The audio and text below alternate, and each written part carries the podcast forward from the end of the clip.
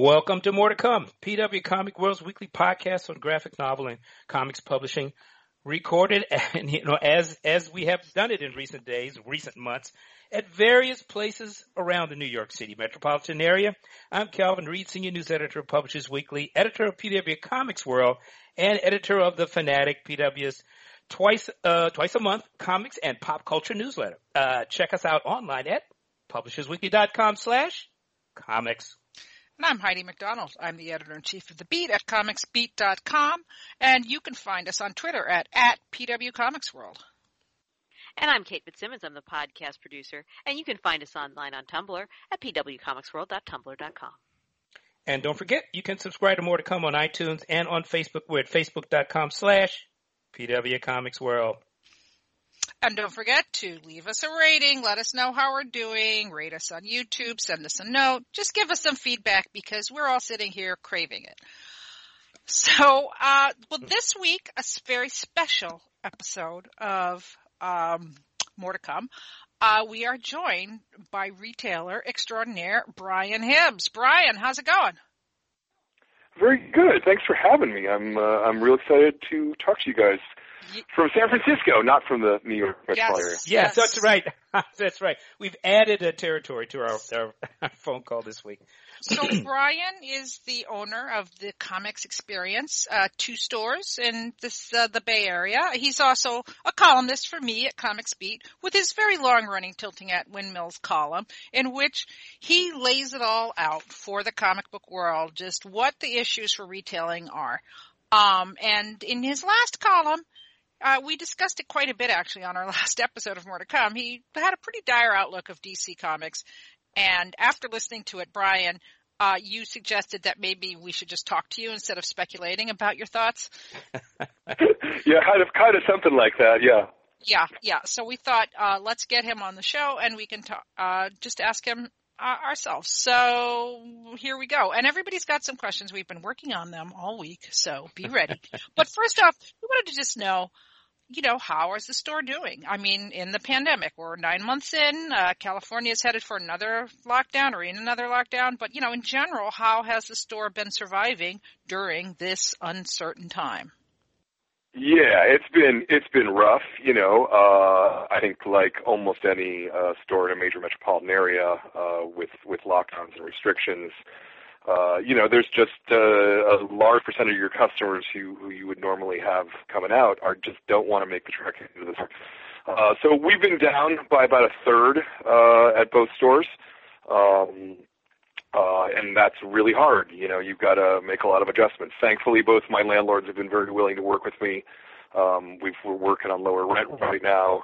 Um, you know, uh, and thankfully we've got the robust Pro Novel of the Month clubs, which is really generating, um, you know, the thing that's helping me, you know, keep my staff paid. We we have been lucky enough uh, with those clubs that uh, we have not had to reduce wages or reduce hours for any staff member whatsoever. Wow, that's, that's amazing. great. Yeah, fantastic. Well, well, you know, you you mentioned the graphic novel club, and maybe you could tell us a little bit more about it. Yeah, sure. So we actually there's actually three distinct graphic novel of the month clubs. Um, one is aimed at kids. It's a middle reader club. Um, and in all of the clubs, what we do is is we we curate uh, a, a, what we think is the best book of that month. Um, for the for the for the first two clubs, it'll be that month, and the, the, I'll talk about the other one in a minute. Um, and we um, uh, we uh, we pick the book. We uh, do a live stream interview with the creators, and uh, depending on the club, you get some other level of swag. So for the kids club, for example, uh, we make a, a button and a magnet every month. Um, so that way, not only are the, are the kids able to get the graphic novels, but then they can build up a collection over time of buttons and magnets. It's kind of fun. Um, yeah, button so, and magnet collection. Wow. yeah, yeah, no, right? You, it's starting starting people out on collecting, but in a very low stakes kind of way, you know. Um, Uh, then we have the, you know, sort of the the uh, adult graphic novel of the month club, um, where we're always picking a new graphic novel, um, and that comes with a signed book plate by the uh, by the creative team. Uh, and then finally, we have uh, what we just started this one this year, the classic graphic novel of the month club, because as I said originally, we're we're doing each, you know, we're we're picking a book for each month. Uh, but with, you know, but what that meant was that things that came out not last month we, we weren't able to cover. Uh, and so I wanted to have the ability to say, talk to some, you know, talk to Bendis about Ultimate Spider-Man or talk to Mark Waid about Kingdom Come. Uh, and so that's what the Classic Club is for, kind of the history of, of comics. Actually, this sounds great. Yeah, fantastic. You know, so obviously, yeah, I, I think I, I think I think they're pretty awesome, actually. and you know, if if people are uh, if people are interested, it's www.graphicnovelclub.com. And remember, there's magnets and buttons. That's right. Well, I mean, it's obviously a great commercial uh, option for you, but it also uh, really you're educating uh, the marketplace and your fans and the, and the fans that come in, you know, about this medium. Yeah, yeah, no, and it, I mean, I'll tell you this. The, you know, the great part for me is that it, it, it not only is it is it a good thing to keep my my staff employed, but uh, but you know, for me personally, it's it's really re-injected me with a lot of vigor for this business. Being able to talk to you know three different uh, creative teams every month, uh, talk about comics, to talk about craft, to talk about what makes comics different than other media, um, what the challenges of them are, facing the blank page. I love talking to artists about facing the blank page because, you know, I've done at this point, I've done approximately 175 interviews, something like that, and I have never gotten the same answer twice to how do you make comics, um, which, which I, you know, I do not think is true in any other media. I think you get a lot of overlap in other media, but in comics, people approach it completely differently, and it's and it's the strength of the form. Great. All right. So hey, let's so let's lob some questions at Adam. Okay, so quite frankly, let's let's go back to first principles here. Um, how would you describe DC's current moves? What do you think's going on, and why? Yeah, well, those are those are two different questions, really. Um, uh, how would I describe their moves? Would be to me short-sighted and foolish. Um, look, so so let me start with this first principle: the direct market, uh, well, that is selling directly to the network of independent comic book stores. Mm-hmm. Um, while it is a wonky and weird market in a lot of ways, the number one and number two publishers, that is Marvel and DC, basically are not able to not make money on publishing a book. It is basically impossible for them to lose money on a book. Um, now that doesn't mean they can't publish something really stupidly, and and you know, but as long as they're thinking even slightly okay, absolutely everything that they publish is virtually guaranteed to pay back all of its costs before they even get to the graphic novel format. Okay, the serialization uh, pays for those costs again, unless they do something really dumb. Mm-hmm. So to me, it seems absurd to do anything to weaken that market if you are one of those two publishers. Now, obviously, other publishers have a different economic picture, but Marvel and DC, like, there's no other medium that I can think of, or no other market that I can think of where you're for sure going to earn back your money unless you're an idiot. Mm-hmm. Um, so, right? So, I mean, it, that doesn't okay, happen in prose. That doesn't happen in film. That doesn't happen anywhere else. So, um, uh, to weaken the market as they are by essentially firing all of the people who work uh, on the direct market side of things and announce outright that they're looking to increase digital at what we assume is the expense of the direct market because of the other moves that they're making just seems foolhardy in the extreme to me. Okay, so I I think that that does answer some of the questions, but I think what I was actually trying to go for is um, I wanted to, people who maybe are from the moon or have been cut off from their computers or completely absorbed in politics for the last couple of weeks. Yeah. I, I was more going for what has DC done? The, the scenario okay, so, that you described in Tilting with Windmills, with their the distribution, yeah. the you know all of these things that yeah. that they seem to be abandoning. Yeah. Yeah, so um, I think that there has been for quite a long amount of time a, a group of people at DC who think that grass is greener in other markets, and that they think that they can do better in other markets than they do in the direct market. Um, I don't think they're correct, but I, I believe that this is the thinking up there, um, and I think that it appears that with the moves that AT and T has has moved to uh, you know, cut everybody uh, across the board at Warner Brothers companies, um, uh, that group of people use this opportunity to try to make the big move. Did, So- did that answer the question sufficiently? No.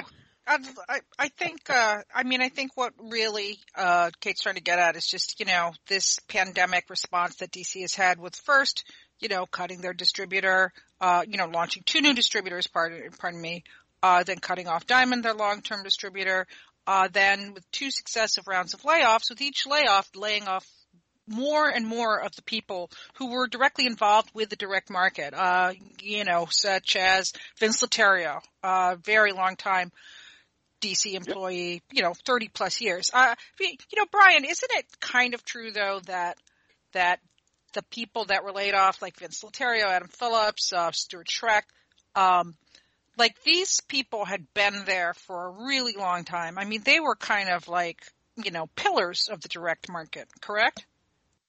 In many ways, yeah, absolutely. I mean, I think I think the uh, of of the group of people that you just mentioned, Stewart's probably the baby of the group at I think twenty plus years. Yeah, yes. You know, the newcomer. Yeah, right. You know, and it was a really long time ago. I mean, absolutely. Um, you know, but but again, they seem to think that they're going they're going to sell a lot of copies of digital comics, which there just isn't any evidence to support. Is the problem? Well, uh, you, you, you're probably uh, well. First of all, you're right about that. I'm, I'm going to jump in here because what I'm curious, I, I'm curious if you make a distinction between um, the former leadership of DC as a print, uh, you know, as we have known it, and uh, higher level uh, corporate leadership at Warner Media, um, as far as their support of the print side of the business.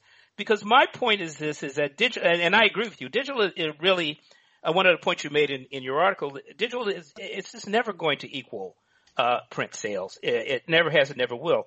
Um, uh, certainly in the prose industry, digital first is generally aimed at finding new uh, titles easily that can be turned into print. Um, uh, do you think that this is part of uh, perhaps Warner Media's strategy, which I think is is uh, withdrawing support from the direct market and and actually putting its bets on the book trade and the ability of digital to generate new uh, print project uh, uh, projects. Uh, what do you think of that scenario? Yeah, I mean, I think I think that's the scenario that they're positing, but I, I don't believe that that scenario actually exists in the actual real world that we actually really live in, right? Like, I that to me sounds like something that someone who doesn't really understand how the market works, or what people's or what the buyer's motivations in the market are, uh, going well. But if we do this, you know, my my my uh, you know, my, my, my business class uh, in college told me that here's what our result will be. I, I just don't think that it, it, that's going to match what reality is, though, for the particular way that our market is structured. Particularly, and I, and I really want to stress this for DC Comics, right? Like, if mm-hmm. we were talking about Image or, or some other publisher, we'd be having a very different conversation. But for DC and Marvel, I'm going back to my first principle of the way you make money in this business as a DC or Marvel is in the direct market with that captive audience and the network of stores that are dedicated literally to your product, not the medium of comics. As much as I might like that, as mm-hmm. you know, I wish more of my fellow retailers were dedicated to the medium of comics, but they're not. The overwhelming majority of people who own a comic book store own a comic book store not because they love comics per se, but because they want to have a clubhouse that they can hang out in that happens to be branded either DC Comics or Marvel Comics. Because that's the thing that they like. They like the Marvel Universe, they like the DC Universe. Literally nine out of ten of my peers The reason they own a store is because they like Marvel Comics or they like DC Comics. So And of course, the legacy of of of, of continuity and, uh, as you put it in the story, soup, uh, soap opera superhero uh, uh, Yeah. episodic stories. Yes. But Sorry, so- Heidi, go ahead. Yeah, so you know, I'm so I'm I'm going off our question list here, but you know, so okay, Brian, which I you know I get this and I understand this, um, and my question is though, I I, I mean, if somebody comes in from outside our little world, which our world is very very special and very, uh, you know, the comics world is very clubby, you know, and they look at all these retailers who are doing it out of love. I mean, we see the value in it, but sometimes it's kind of hard to make a business a you know a business argument for that. I mean, do you think that that's something that do you think that something that was really a strength of the industry became a weakness in the eyes of of these executives? Uh, yeah, I mean, in their eyes, yeah. I just the thing is, is I don't think it's actually a weakness. I think, I think that the reason that they think it's a weakness is because they can't exploit it in the way that they want to possibly exploit it, right? So I'll, I'll back it up a couple of steps there. Let's go back to the last DC reboot, the New 52, right? Mm-hmm. New 52 worked really, really, really, really well at first. Mm. Okay? Hundreds of thousands of copies of those books sold. We had what we call civilians in the trade coming in going, oh, I heard that Batman started over again. Can I jump in at the, at the beginning? People were really into it at first. Uh, but then they realized that they were trying to publish 52 comics when they didn't have 52 ideas. They had maybe Yeah. a dozen ideas or 20 ideas, right? but instead they were publishing 52. And and the populace went, "Well, wait, I don't want this. This is not what I want," right? I firmly emphatically with every part of my being believe that if Marvel or DC put an actual focus into into reaching the civilians uh, uh, uh, with their most popular characters, that they could do it, and we could sell a million copies of of every periodical issue of Batman and Spider-Man and Superman. Not every single title in the line, but the big characters that everybody knows about. If DC and Marvel learned how to keep it in their pants and not abuse their relationship, um, with with their with their customers, um, I, I think we would be doing a very different world. We would live in a different world. And when I say abuse, I mean things like there are somewhere between ten and twenty different Batman branded comic books every single month. Even the biggest Batman fan in the world does not want that many comic books. They just do not. Okay, the same is true at, at, at Marvel. You know, there at one point there was, I think, one month there was 27 Spider-Man comics that came out.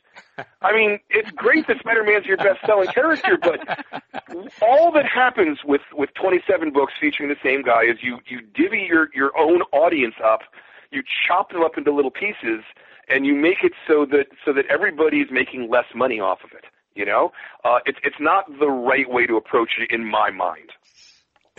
Nothing exceeds like excess. Yeah. Um, uh, Well, less is more. I mean, that's that's it. Less is more. Yes, yes, sure, sure, of course. Uh, who's oh, who's next?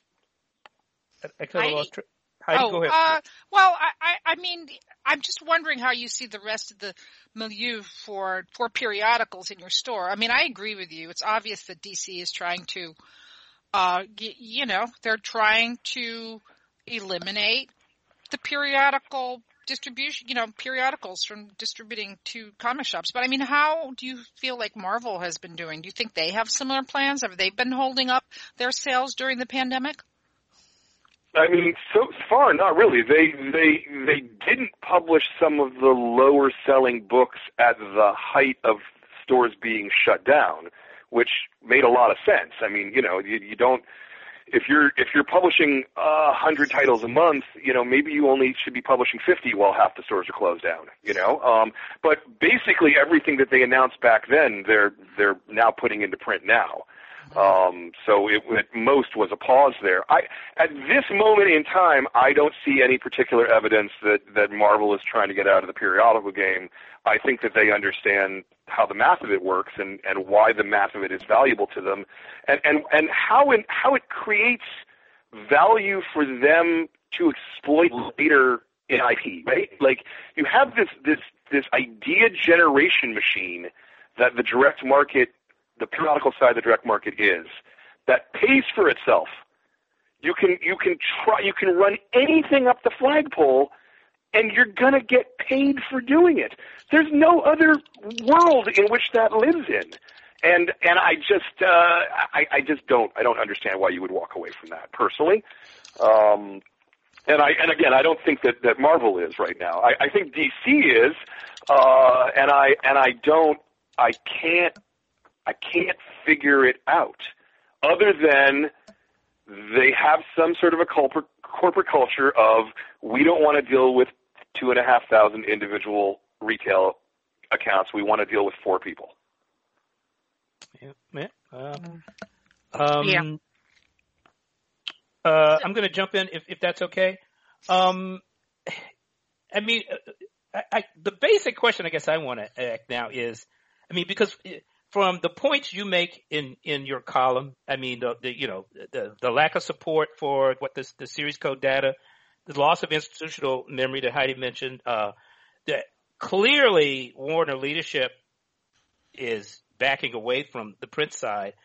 Uh, there and and they, they don't seem interested in superhero continuity. Uh, uh, I mean, is this the how damaging would it be to the direct market for DC to essentially abandon it? Uh, Yeah, well, so I mean, if if the dire thing happens, if DC goes away in a year or two, um, which which I fundamentally think is we're on the path for right now. yes. if if that happens, if if everybody else doesn't really get their shit together in the next year, it, it's gonna be it's gonna be a bad problem, I think, because you know I, I don't think that uh, there are a lot of stores that can absorb the loss of let's say somewhere between 15 and and 40 percent of their sales.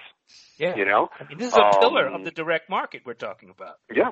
No, ab- absolutely. And so, and and but the problem is, right, is that it's like it's like a Jenga tower, right? You know, you pull that one brick out, and and you think, oh well, that one brick is fine, but it makes the whole structure unsafe, and it makes it it it's DC doing this actually threatens image and threaten boom and threaten all the other publishers down the line who are dependent upon the direct market system actually functioning in a profitable way. If you take away one of the two largest publishers, there's a reasonable chance the whole thing will completely fall apart. Now, I'm hoping that my peers are smart enough uh, to to recognize what is happening in slow motion in front of their eyes and to start doing the things that they need to do in their stores to start diversifying the number of publishers they're, they're supporting, to you know to to use the returnable programs, for example, uh, at Boom or at, at Image, um, to to cultivate new audiences, to do the things that you need to do. But that's an open question of whether it'll happen. Well, So, if DC wants to reduce their footprint in the direct market and maximize the book trade market and the digital market, what do you think would have been a smarter, less disruptive way to accomplish that? Well, I don't see. The thing is, I think you can grow the digital side and the bookstore side without sacrificing one thing in the direct market, right? The direct market is is is a, a unit that functions that that it, like I say, is it, you, you basically cannot lose money serializing a comic book if you're DC Comics. Okay, so so why not do that and then make digital and and the book market additive to to those efforts? That, that that's the the that's the way that they proceeded for many years up until now. You know, I guess they're just not getting a big enough return on their investment, but I don't see how this is going to to lead there. You know, people the people who who buy superhero comics are not interested in in buying digital comics that we can see. Like literally, the evidence does not exist in any way, shape, or form that people who buy that continuity heavy stuff want to do that at all uh, if they don't own the book as a physical object. Um, and if you think you can change that, I mean, cool, man, but you've been trying for 15 years now, right? This is not our first time at this particular rodeo. It has never grown. I, I guess the only thing that I can logically infer is that someone there thinks that if you kill the direct market, then people will have no choice but to buy digital. But I don't think that that's how it's going to work at all. So, Not even a little. so Brian, and, and you know, again, you know, you, you, you know, you're right. You call them for uh, my site, so you know, we have some lively conversations about all of these topics, and you know, I'm just kind of musing here as you're talking because I. You know, I, I, I know that retailers complained and complained about Diamond, and then DC left Diamond, and then it was like, oh no, how can this happen? And I know that there's so many, I, I, there's so many complaints about DC among retail. I mean, retailers love to complain, isn't that correct? Sure. Yes. Sure, it's our, Because- it's our livelihoods. It's, it's Right, our right, it's yeah. our livelihoods. No, it's, no, no, I it's, know it's, that. Part of your people toolkit. playing dice with our livelihoods. So Yes, so of I- course I- we're going to complain. I, I know, and I, I mean, I, I'm kind of, I think, you know, I'm wondering if part of this was just, again, some suits who aren't part of our little world, you know, just looking at these, you know, I know there was a Facebook, uh, did they shut down the Facebook group, right? Wasn't there a DC? Sure did. Re- yeah, and they Yep. shut that down. And, uh, you know, I'm wondering if somebody just looked at all these complaints and was like, oh, well, you know, this will show them.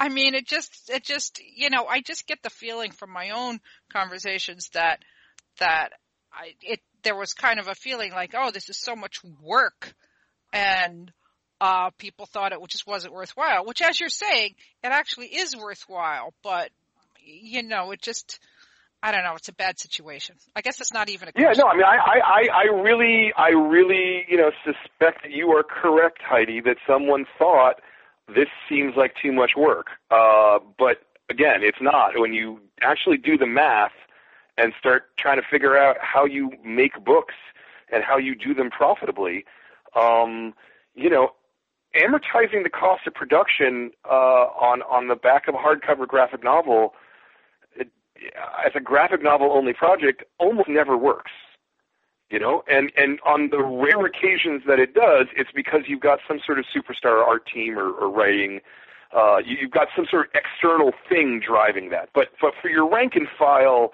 mid list uh kind of books it it just simply doesn't work the math isn't there you know even even when you look at uh you know uh something like batman in in in the uh in the at, at bookscan at the bookstore market um uh, you know that that Batman Damned, the the Azzarello book with the bat penis, um, Yes. sold like fifteen thousand copies in, in the bookstores. You know, the next best selling uh, Batman graphic novel in in 2019 uh, was like Volume Nine of the Tom King run, was sold like twelve thousand copies. You know, if you don't have if you don't have the serialization selling over a hundred thousand copies of those single issues, then you cannot produce that work for the door market in the way that you are right now. You would have to add five to ten to fifteen dollars to the cover price of each of those books. And I don't think that the bookstore market is especially looking for forty dollar original graphic uh, novels for Batman, right?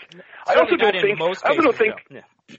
Right, not in most cases, right? And I also don't think that the bookstore market is looking for uh, three new Batman graphic novels every single month, right? Like the numbers don't support that as a factual statement, right? They're looking for one or two Batman graphic novels a year.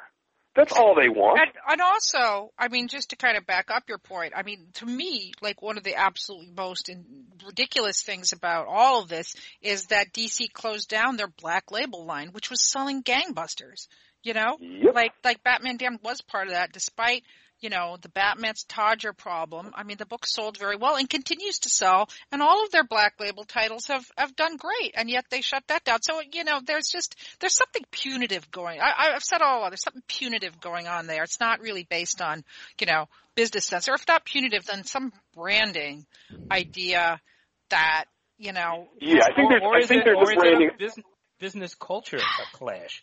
I mean, it, it, I, I, so that, that's part of it too, but I, I think I think that the branding part of it might be much more the big part of it. I think I think that there are factions at DC and and perhaps I don't know for a fact because I don't really know anything other you know the same things that we all know, but it looks to me like Pam Lifford's you know who's who's the the, the head of DC uh and and her you know her her her uh her title is something like branding and consumer experiences, right? So I think that she looks at Batman penis and goes, "This is not something that we can ever, ever, ever do." Um, not realizing that that Batman's bigger and stronger than that, and you don't. It's not. you don't have to aim it at the lowest possible denominator. In fact, the very strength of Batman is going outside of those boundaries. When you keep Batman in those boundaries, um, you generally yield very uninteresting content. And when the content's not good, no one really fucking cares, right? It's only when things can be edgy, at least, you know, to whatever the current standard of edgy is. You know, there's there's a reason, in other words, that Batman: The Dark Knight Returns is still one of their best-selling books, 25 Sure. or 30 years later. Uh, you know, and that's an edgy book. You know, Mhm. it, it it it flirts with some really dark ideas in it. Mhm. Um, And the Killing Joke Uh, well. It's and the one of Yeah. And that's what. Black Label was kind of set up to do, to to to, to Exactly. hopefully create more books like this that sort of transcend the continuity. So, given the conditions of the pandemic and the possibly shrinking funding and staffing levels, what strategy would you recommend to a comics company that isn't DC to help them weather this storm? That isn't DC. Uh, Because obviously well, DC you know, has I- chosen their method and they're also one of Sure. the big two. So what's open to them is not open to everybody else. But Yeah, sure. So so if if I'm if I'm Image or a Boom or a publisher like that, you know, um, I am going to be working as close as I can with the direct market, as much as I can, to make sure that I'm driving those sales up front to amortize the cost so that when you get to the back end, and and, and relatively speaking, the graphic novel becomes the back end then, right? Um, uh, that you're in the best possible position to succeed. Because the thing that I've noticed over the years is that when we're talking about things that originated in the graphic novel, uh, sorry, in the direct market, um, bookstores almost always are are supporting this in in the strongest possible way the stuff that has succeeded in the direct market, right? It's and things things that don't do well in the direct market almost never do well in the bookstore market. And again, I think it's because because that class of retailer doesn't have a tremendous amount of knowledge or time to figure out how comics work. So the easiest thing to do is go, well, that did really well in this segment of the market. We should see if it can do well over here right, right? but And so and, and so the more you the more you strengthen the direct market, and and again I would say that and again publishers like Boom and Image are doing a, at Vault's another really good example of this, where they're basically making all of their comics returnable in the direct market, uh, and they're giving us the marketing support. Uh, that we need and want um, in order to, to try and sell more copies of these books. Yeah, but I guess where I'm going, what I was really asking about is in this situation, right, with the pandemic, with the fact that maybe a publisher can't afford to keep as many people on staff. Maybe they can't run as many books as they normally would run. How can they do that in such a, how can they survive this contracted market situation, this artificially contracted market due to the pandemic? Like how, obviously you're saying, you know, speak to the, the retailers, you know, try to Sure. drive sales to retailers. But how how would you do that? How would you do that on a reduced So, the, so, budget? so the funny staffing? thing is, the funny thing is, is the thing that I hear from smaller publishers really consistently over the last couple of months is their sales have gone up during this time, not down. Really? Yeah. Yeah. hmm Yeah, because again, they're they're they're focusing much clearer on on their strengths rather than trying the shotgun approach. The, the shotgun approach is is the thing that kind of has never really worked in the, in the direct market. Is the problem? You know, we need sniper rifles, not shotguns. Um, uh, and you know, uh, uh, I've heard from Image, I've heard from Boom, I've heard from Vault, I've heard from Dynamite. All these publishers that have been working with the direct market in a greater way, making books returnable. They, every one of them is telling me uh, I don't think they're blowing smoke, right? Because we're not we're not talking on the record or anything. We're just talking, um, and they're saying, no, no, our sales are up. We're doing really well right now. Um, I mean, that's uh, happening in the larger book market as well. I mean, I, the, the the pandemic has not necessarily hurt, uh, you know, the book uh, or I would say or the comics market in the sense that um, uh, consumers want content now and they need it badly. So when you talk about the sniper rifle instead of the shotgun, what's a good example of what that would look like? What's a good example of the sniper rifle as opposed to the shotgun? Yeah, so so here's here's just and I don't know I mean I don't know if this is like fully thought out as the best possible example, but off the top of my head, um Keanu Reeves is doing a comic with Boom called Berserker. Now it hasn't come out, it actually got postponed. But uh they they launched it with a Kickstarter uh, uh, but where they were literally using the the Kickstarter to direct people to the direct market as well, right? And so using Facebook and things like that, where you have the ability to micro target uh, advertising and promotion, um, and you can match buyers sellers seems to me as the wisest possible thing that you can do right now. Boom, for example, has has a network of stores. Uh, it's called the Boom Guarantee Program. I think is if Ross will kill me, I probably got that wrong. But um, uh, you know, they have a they have a list of I think it's something approximately 250 stores somewhere in there. It's about 10% of the market. And these are stores that have signed up to go, we're going to stock your books and we're going to keep them in stock.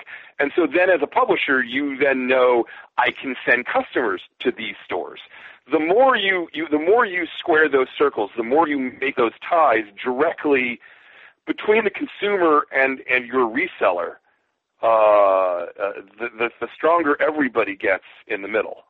And, now, is and this sort program of, both, DC and Marvel have been both, passively sorry. doing this with, with, with their with their universes, right? It's kind of passively been been doing this, but I'm talking about like getting out in front and, and trying to do it in a much more active way. So and that's that's the way you succeed, as far as I'm concerned. Is this program both uh, periodicals and books?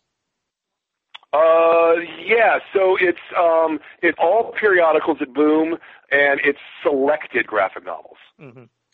So, uh, it's not it's well, not the entire line of books. Mm-hmm.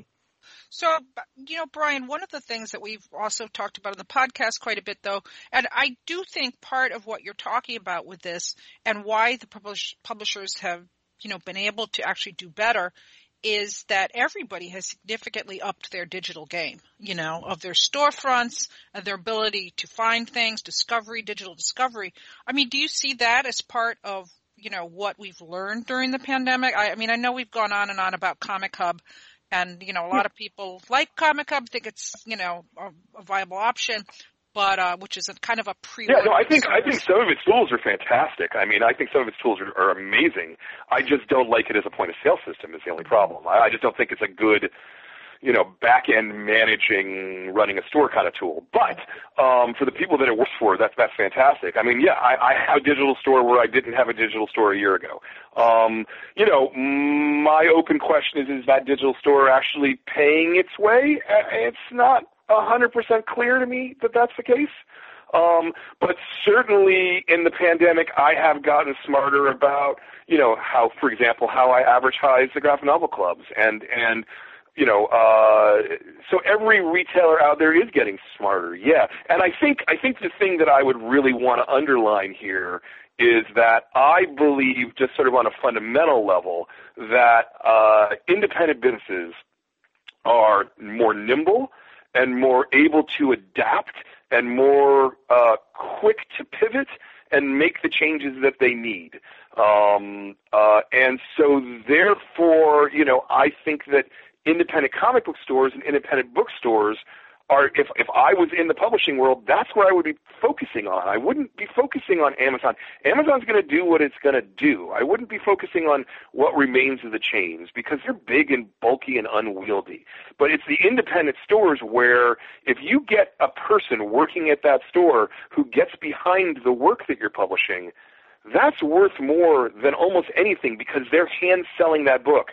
They're actually in people's faces, as it were, you know, telling them, no, this is a great book. I love this book. This is what the Graphic Novel Club is for me, right? This is the book that each month, I, this is the comic that I am the most excited by.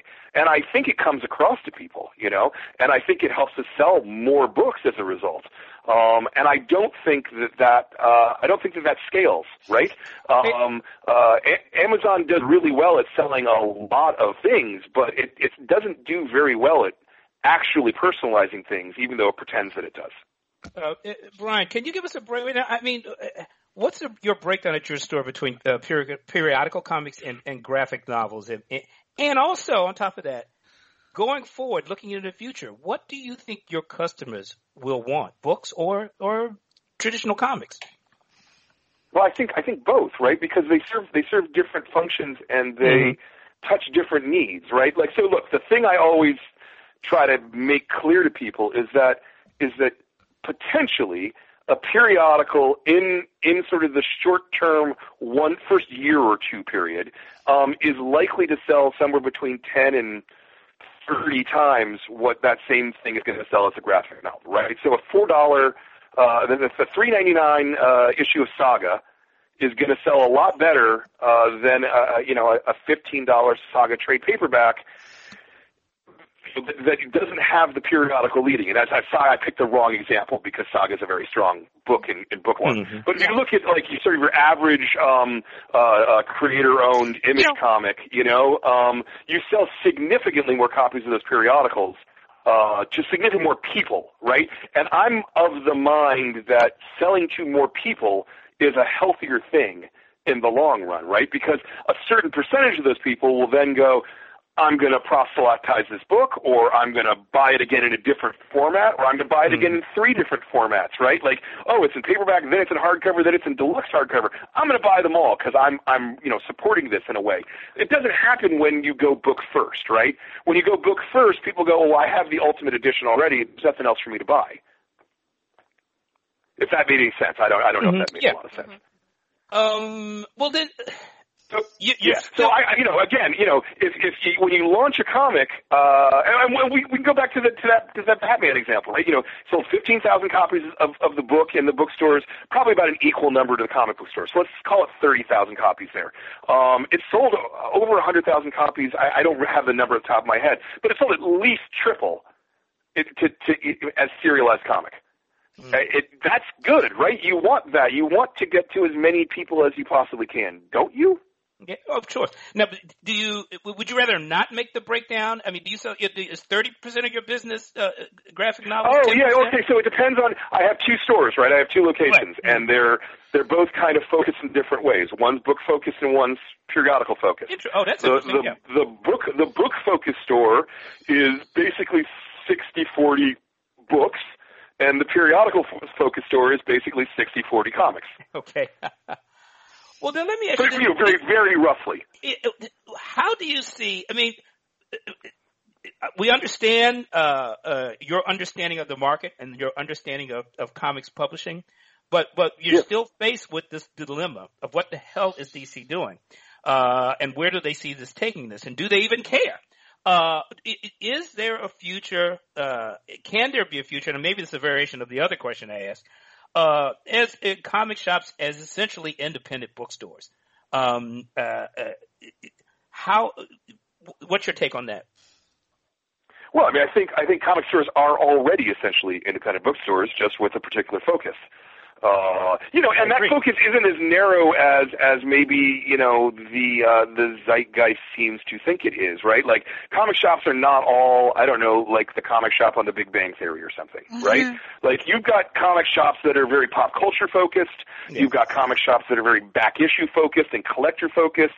You've got comic shops that are that are more gaming focused. You know, you've got you've got a lot of things within that ecosystem, and I think it's it's actually the thing that makes it really really such a healthy and strong ecosystem, relatively speaking, is that it, it's got a lot of different facets and a lot of different uh, niches that are all you know viable within it.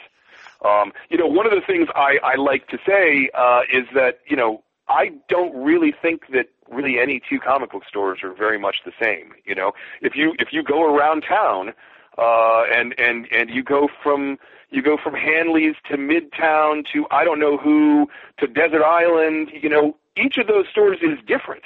They they stock different things in different. I mean, they're still all comic shops, right?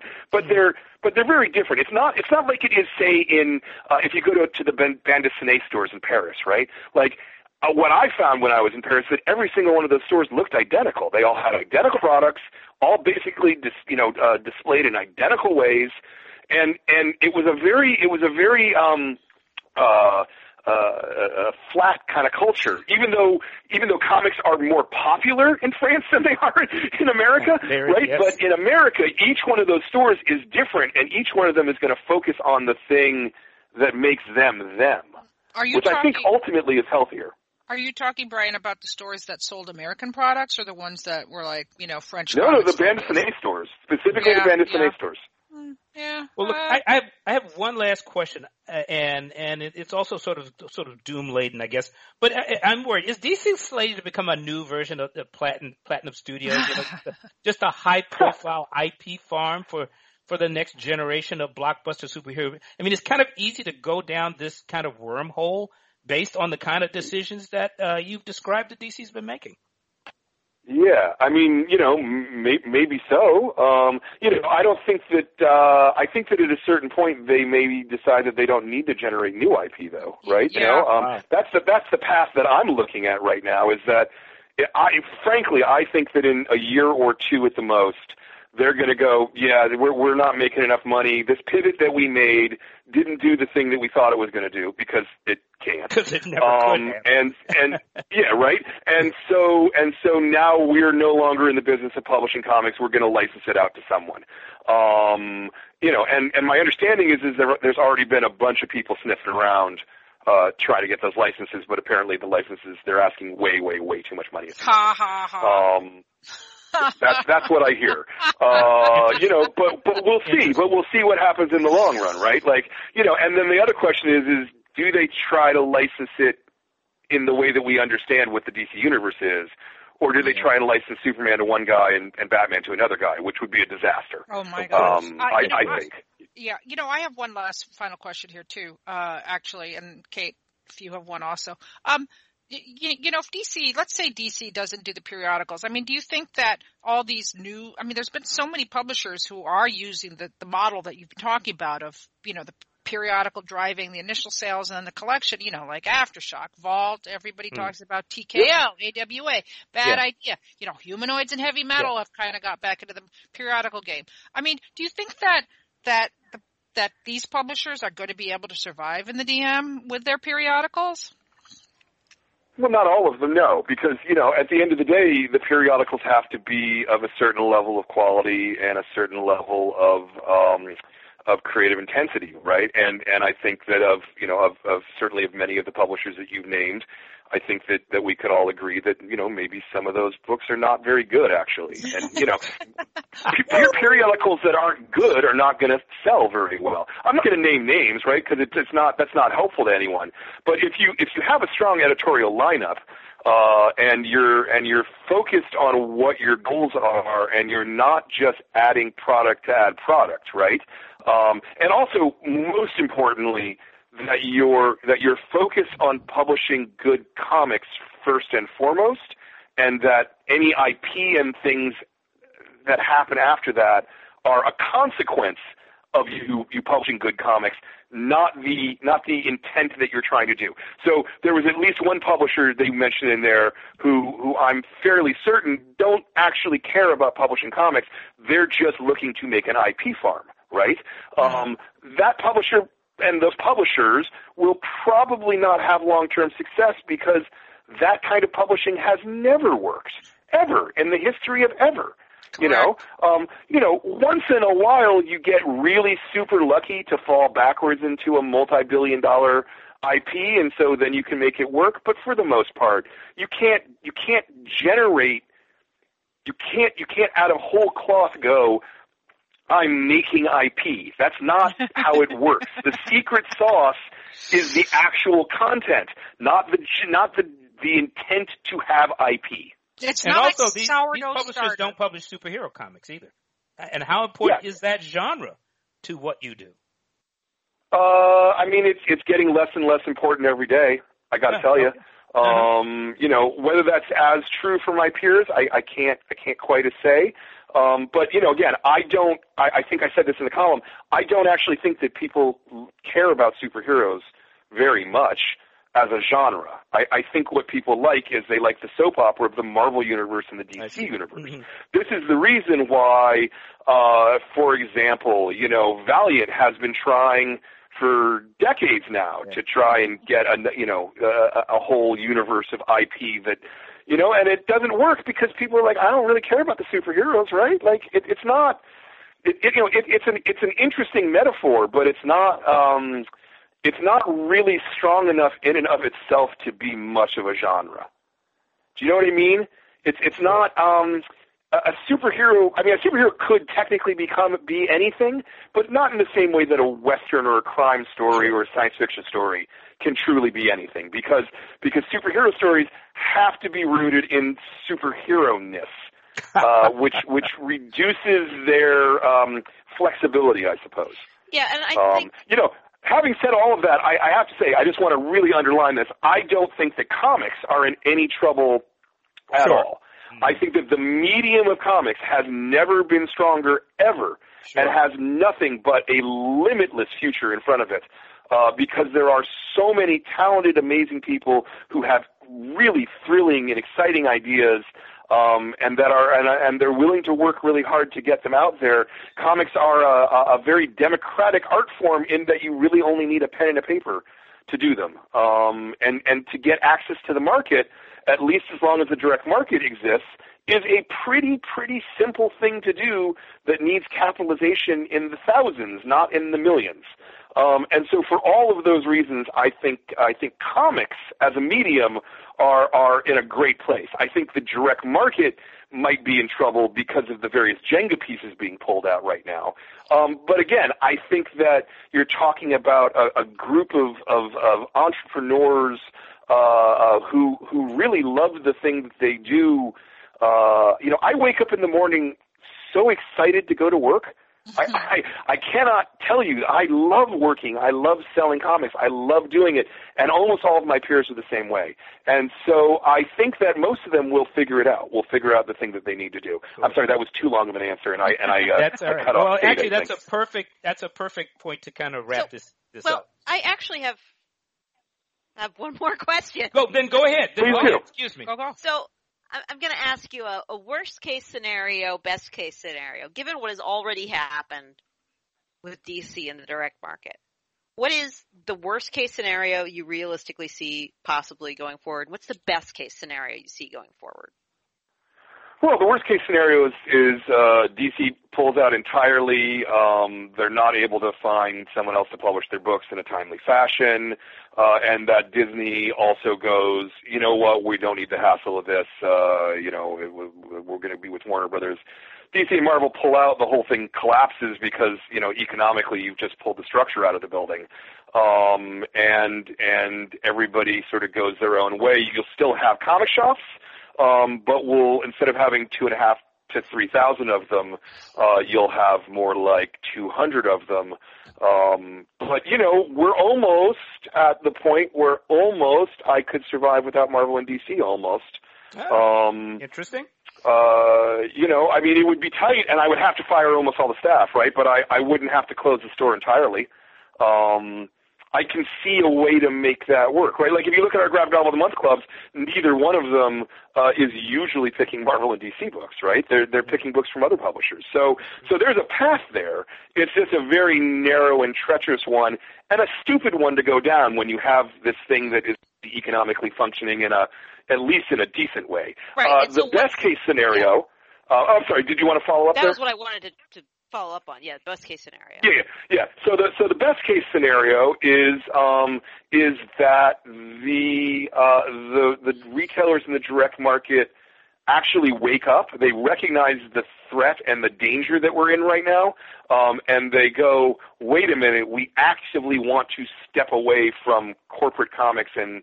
And corporate masters, right? And that we're much more interested in uh, selling creativity and art, and that generally means independent business people doing business with other independent business people, uh, and that could really propel uh, this golden age um, for a lot of publishers in a pretty dramatic way if retailers start making those kinds of decisions. I'm starting to see it among my peers. I'm starting to see some people go, yeah, no, I realize now it's not a good idea to let Disney and AT&T control my fate. I need to do something about that. Um, and uh, you know, and so I think it's I think it's possible that that can happen, and and that can only help feed independent bookstores as well, as far as I'm concerned. Oh well, that's you know, because I mean that's that's the path that's where of, the strength is. yeah Yeah. and that's the path and and that's what you see. We live in a time of where independent bookstores have never been stronger. Anyway, that's all for me. Okay. Well, this is awesome, Brian. Uh, this is fascinating hearing uh, all of your thoughts on this. And of course, you know, we've only scratched the surface. There's so much else to talk about. But you know, I'm Brian. I'm pretty sure that comics retailers uh, they're very very adaptive adaptable and per, per, per um what's the word uh they they stick around they stick around I, am pretty sure that resilient is yes, the word I think you're looking for resilient I'm pretty sure they're going to find the the right path forward so yeah just as you yeah, well, more to come, as we like to say here. So, Brian, thank you so much for joining us today. This is really yes, Brian. Awesome. Thanks so much. Thank you. My my absolute pleasure. Anytime you guys want to talk about the direct market uh, or direct market publishers, I'm always available to you. Awesome. Well, in that case, as always, uh, there will be more to come.